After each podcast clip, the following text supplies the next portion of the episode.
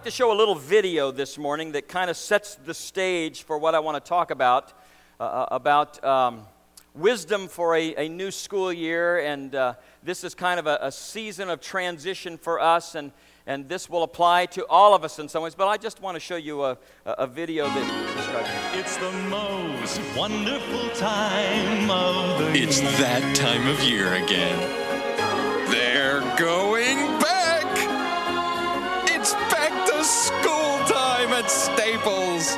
Over 7,000 supplies at guaranteed low prices. It's the most wonderful time of the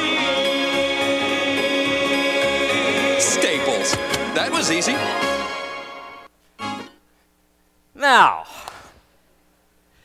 how many of you have children that are going to school that you just, yeah, yep, the interesting thing is, my son was speaking last Sunday and he was talking about the difference the way parents respond when their kids go to college versus when their kids are still in elementary school. Because in college, we got all these pictures of tears, and the children were going, It's the most wonderful time. And the parents were crying, but when they're small, you might be able to understand that. I recognize this morning that, that in the second service we're going to be having uh, far more students, but the Word of God today has something to speak to all of us. And I'm going to ask that you would turn to Proverbs chapter 3, and I want to spend just a few minutes this morning breaking down three truths that I believe that the Lord would like us to instill within our nature from His Word. And this is a passage of Scripture that many of you probably have memorized. Some of you may have it on the wall of your, your homes in different fashions, but the Scripture simply says in Proverbs chapter 3, beginning with verse 5 Trust in the Lord with all your heart, and lean not on your own understanding. In all your ways acknowledge him, and he will make your paths straight. Do not be wise in your own eyes. Fear the Lord and shun evil. This will bring health to your body and nourishment to your bones. Father, as we approach your word over these next few minutes, we recognize that these are merely words until your Holy Spirit begins to anoint them and brings life to them and brings an application to them within our life. And so, Father, I pray today that whether we be students or whether we be involved in the schools in some way or whether we are parents, grandparents, Whatever it may be, Lord, even if we're not students and have no connection, that the truth of your word would give us some guidelines for daily life. This we pray in Jesus' name. For those of the students that are in here this morning, and as I look around, I see that there are some of you, I want you to know something. Much of the success of this school year for you will be determined by a few things. Number one, whom you choose to spend time with whom you choose to spend time with. Another determination of your success will be whether or not you do your homework and get it completed on time, whether or not you're disciplined. There will be also moments of time where you will have to demonstrate the values of your life.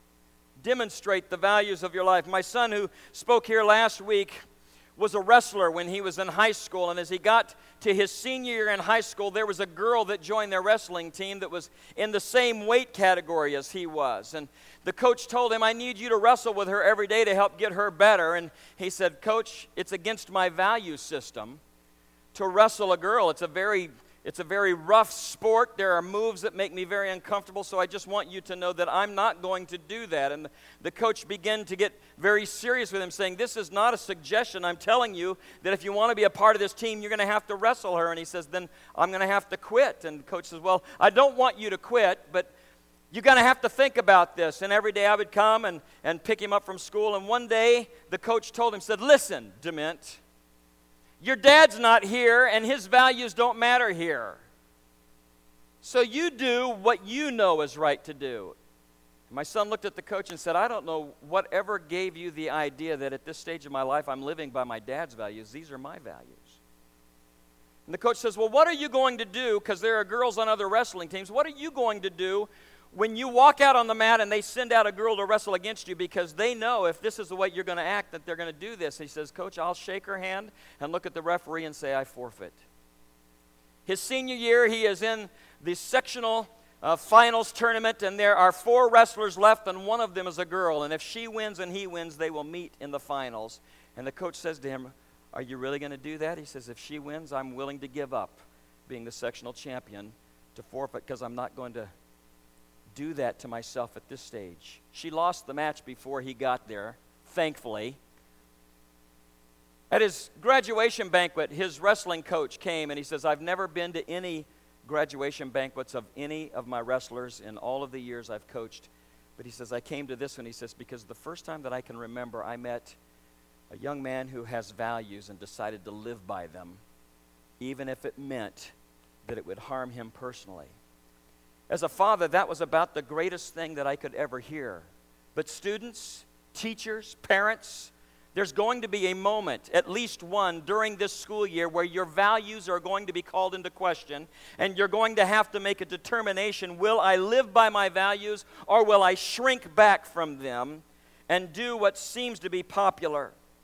To a great degree, you can determine today what kind of school year you're going to have or what kind of a life that you're going to have based upon the scriptures. You see, because when you boil it all down, life is about choices, and those choices determine your success and happiness. And if there was ever an area where wisdom is needed, it is for our students and it's for our teachers and administrators that are working together so that wisdom can be applied because we are living in a chaotic world where it seems as if wisdom and common sense are being thrown to the sideline.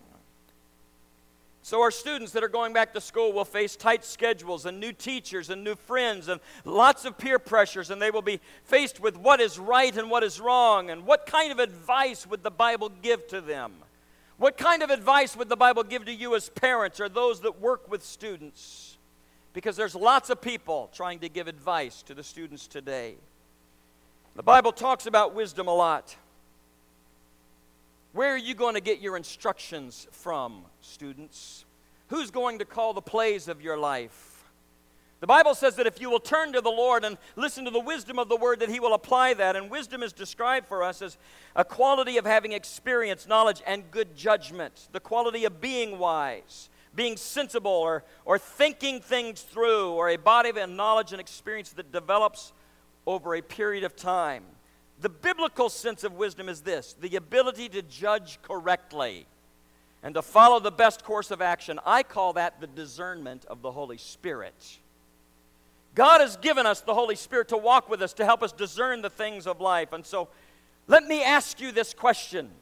Every one of us, as you relive your life this past week, have you leaned more on worldly wisdom or on the seasoned wisdom of God and His Word in the things that you have done and said?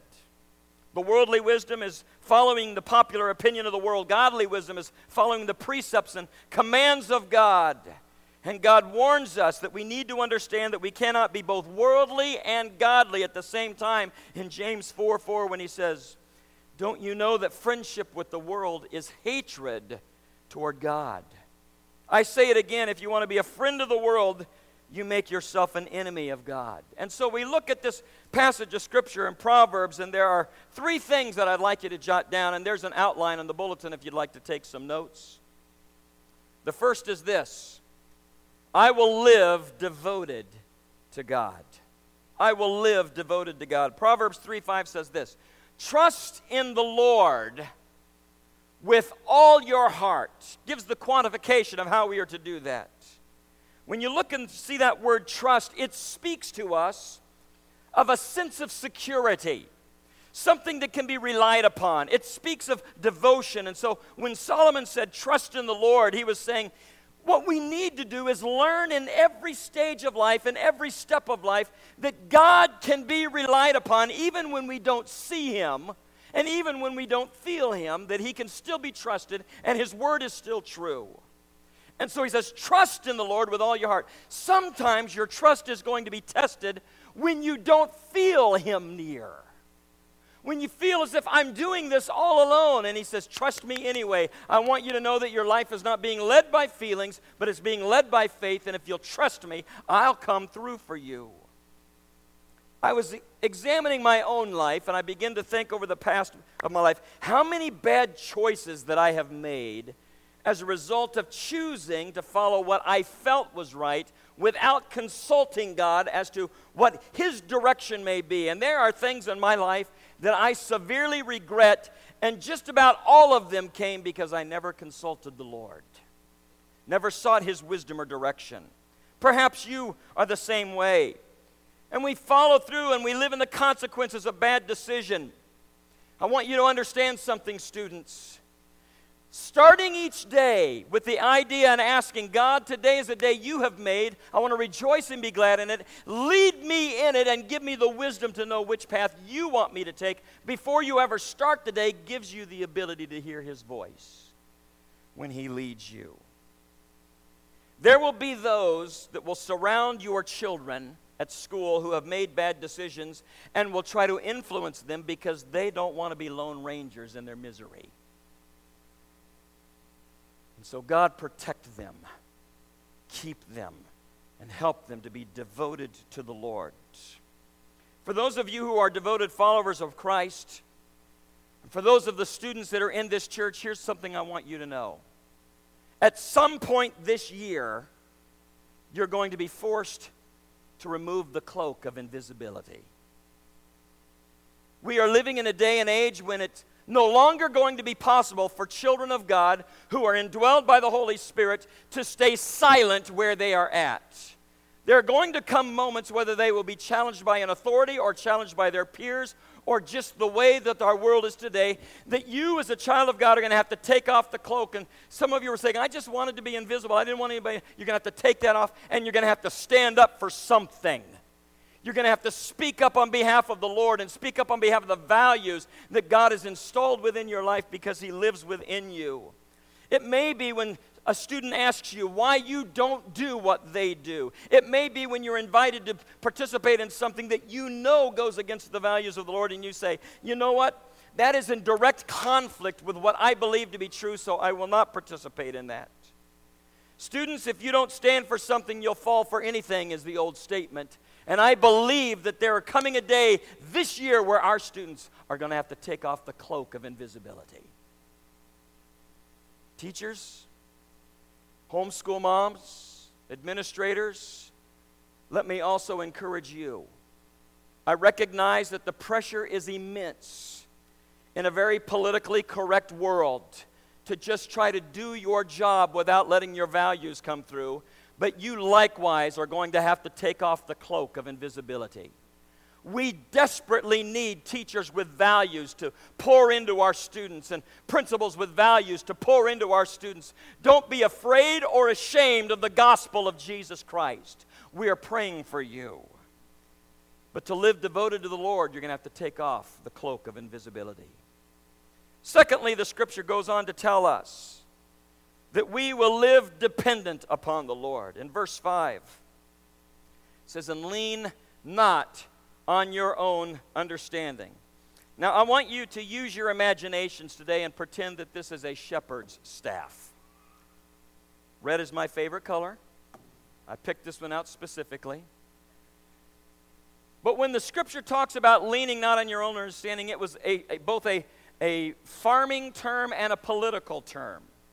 The farming term would be that the shepherd would be overlooking the flock and would put their staff down and, and would simply lean against it and put all their weight on it. And I understood that a good shepherd could even fall asleep standing up, leaning on their staff because it held all their weight and they learned to trust it. In the political sense, biblically, this talked about one that was second in command, somebody who was so trusted that the leader knows that they would never fail them, and so they could trust them with important things. And so when the scripture says, and lean not on your own understanding, he's saying the things that you know to be true, the things that you believe to be actionable, just because you think they're right, are not worth leaning on because they give way. It's not trustworthy. Your own thoughts are not trustworthy enough. Your own ideas and, and visions of what should take place are not trustworthy enough to hold you up. And so he says, don't lean on those things. Don't lean on your own understanding. The reason being that each of us look at life through a certain lens based on our experiences and the things that we've gone through. And so uh, I, have all of us have been involved in conversations with people that think something is true, and you're looking at them going, you don't know what you're talking about, but they're looking through the lens of their life, and the Lord is saying, It's not worth putting your weight on something of your own understanding. Lean on me, lean on my word. because I won't let you down, and it will hold you up in that time. When you go back and you see verse 5 and, and, and 6 together, it says, I want you to notice two phrases within this. In the first phrase in verse 5, Solomon says, Trust the Lord with all your heart. And then in verse 6, he says, And in all your ways, all your heart and all your ways. And there's an interesting correlation between the, the aspect of what is being proclaimed here because when he's talking about all your heart, he's talking about your worship. Your worship. There is a nature that we have within us that every one of us is going to worship something or someone.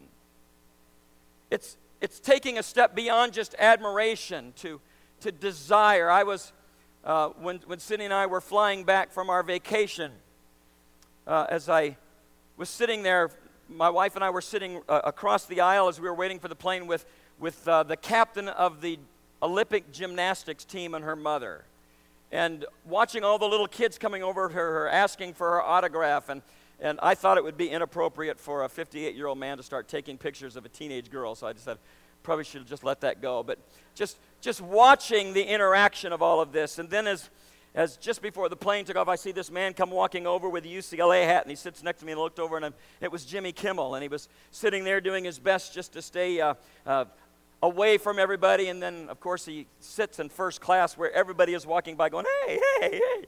Yeah. And I begin to think of all of the people that could just hear the murmurs all over the plane. Oh, my goodness. And I, and I said, Lord, it doesn't matter to me that Jimmy Kimmel's on this plane. What matters to me is that your Holy Spirit is here because I'd like to get home in one piece. So, Father, help us to honor and admire the things of God more than just people. He says, Honor me with your worship.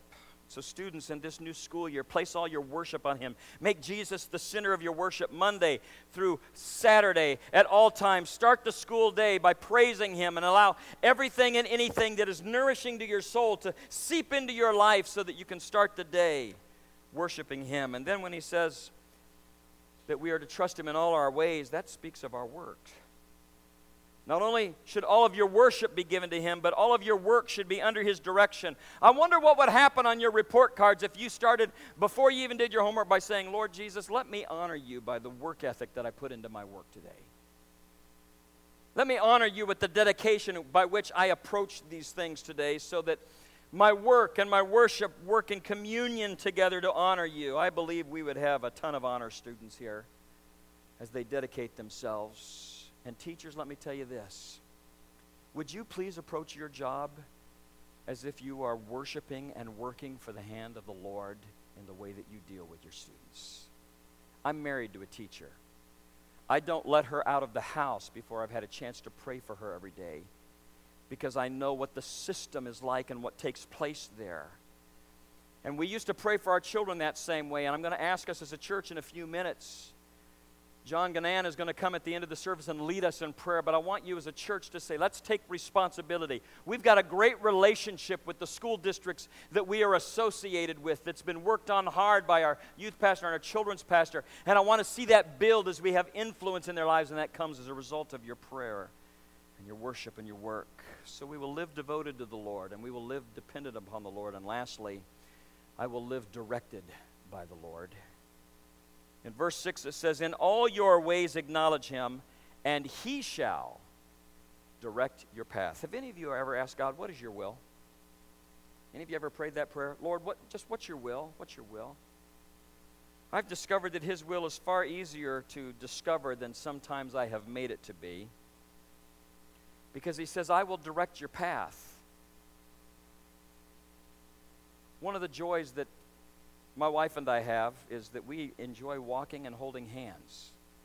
And we've discovered that when we're walking and holding hands together, it's not hard for us to have the same path. There's an influence on each other. When she sees a store, I get pulled that way.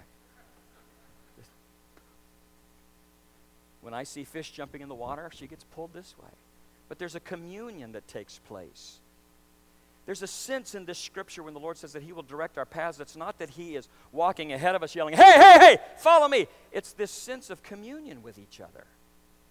Walking, walking arm in arm with our spirit, it's, it's easy for Him to influence our steps when there's a side by side nature and he's saying, I'm walking with you in life, I'm directing your steps. I know the pathway, I can see in the dark, I know what's going to happen here. And in Psalm 119, 105, it says, Your word is a lamp to my feet and a light for my path. In other words, how do we connect the direction of the Lord for Him to direct our path. We do it because His Word is made available to us. And as we ingest His Word, as we eat His Word, as we devour it, as we think on it, as we sing about it, it becomes a part of the, the nature of our being. It leaches into our spiritual system so that it makes it very easy for Him to direct our path. If you're without the Word, you're going to have a hard time discovering the path that God wants to lead you on.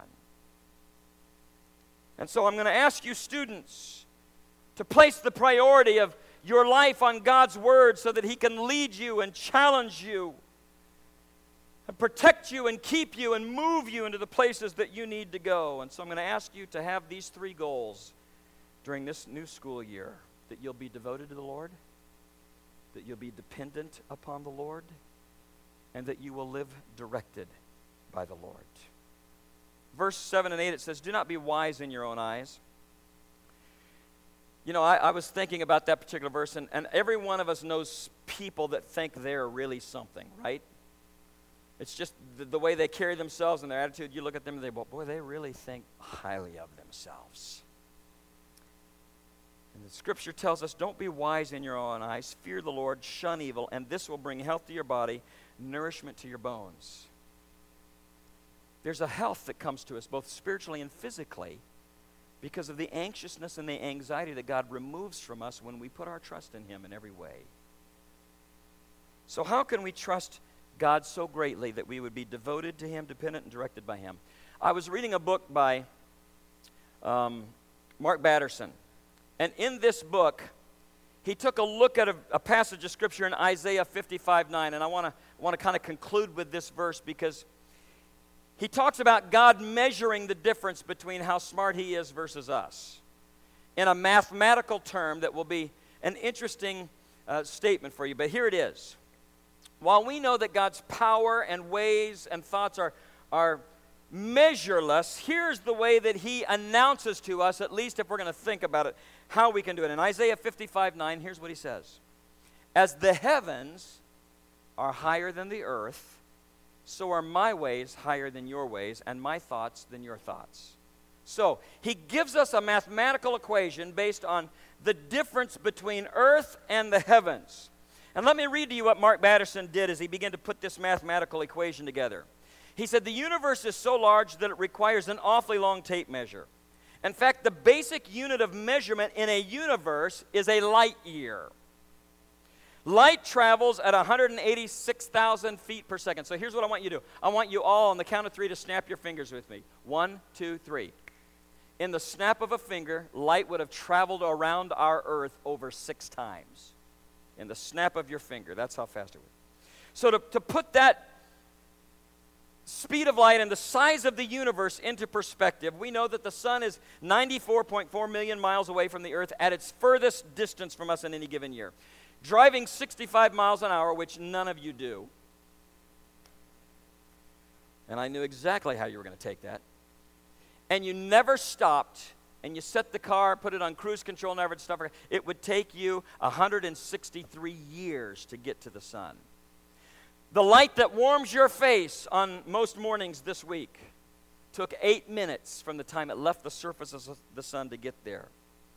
And so we are in a galaxy called the Milky Way, and there are over 80 billion galaxies in the universe, which equates, just so that you'll know, to about 10 galaxies per person, so that if you ever think that you're going to get bored in heaven, each of you will have 10 full galaxies to explore just in the first, you know, seven or eight million years.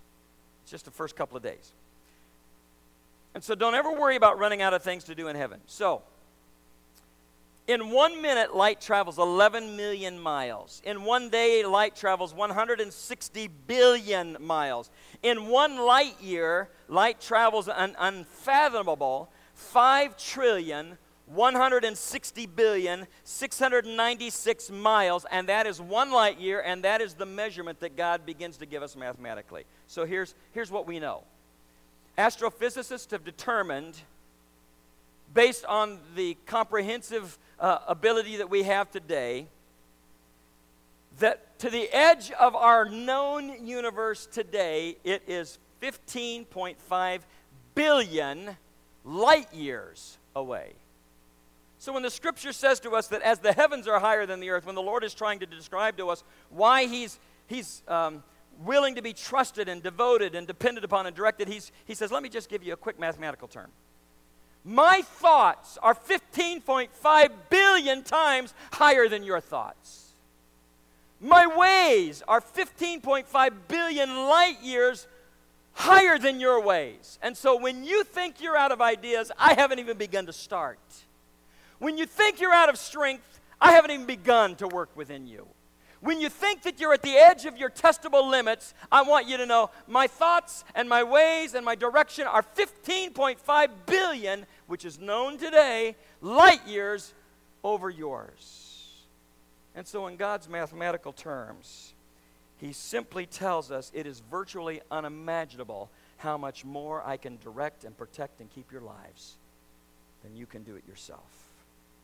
So, today, choose to be devoted, dependent, and directed by God. I'm going to ask that every student in this room, would you please stand with me? Every teacher, every homeschool mother, every bus driver, every administrator, if you come in contact with students at all during your day, I'm also going to ask that you would stand and that you would please come to the front if you would please. John Ganan, would you come and join me, please? Do we have a microphone that we can give John? John Ganan is a, right over to the middle. Take off the cloak of invisibility. John Ganan is a home missionary that we support who is our Youth Alive campus director. He works as a liaison between the churches and our public schools. We love and support he and his wife a great deal. Most of you have known them for a long time some of you all their lives. We are exceptionally proud of him. He works all over this state, opening doors so that church can have an influence in our society in a way that God directs. I'm going to ask that you would stand with me, and I've asked John to be with us today because I want him to pray a prayer of protection and blessing over these students and teachers. That this year could be a year where God moves mightily because we live under his direction. Pastor John. Let's pray. Oh God, God, when you say, I am with you, Lord, that promise in Scripture echoed many times over, God, you meant it, Lord. And today, where the people of God go, the presence of the Lord follows. And so, in this room, we have so many of us who touch the campus, Lord. We know, God, that our communities are wrapped around the school. And God, we know that the people you've put in places are your ambassadors. And we know that standing here today, God, you have sent students and people and others who support students, God, in a place that you've called. Wherever you've put them, you've called them to be. And God, where you've put them, you've promised to be with them and you've promised to direct them, and not as a direction from far away, but a direction from right there where they are. And so, God, we call on you as they've already been given the priority of proximity to where they are, of who you are where they are, God, that they've been given this priority, God. We ask that you would bless them. That means be with them. That means undergird their efforts, Lord, that you would support their efforts right where they are, Lord, that you would lead them, guide them, direct them, support them. And Lord, would you help us all support those who are in the place that God has called by praying and believing.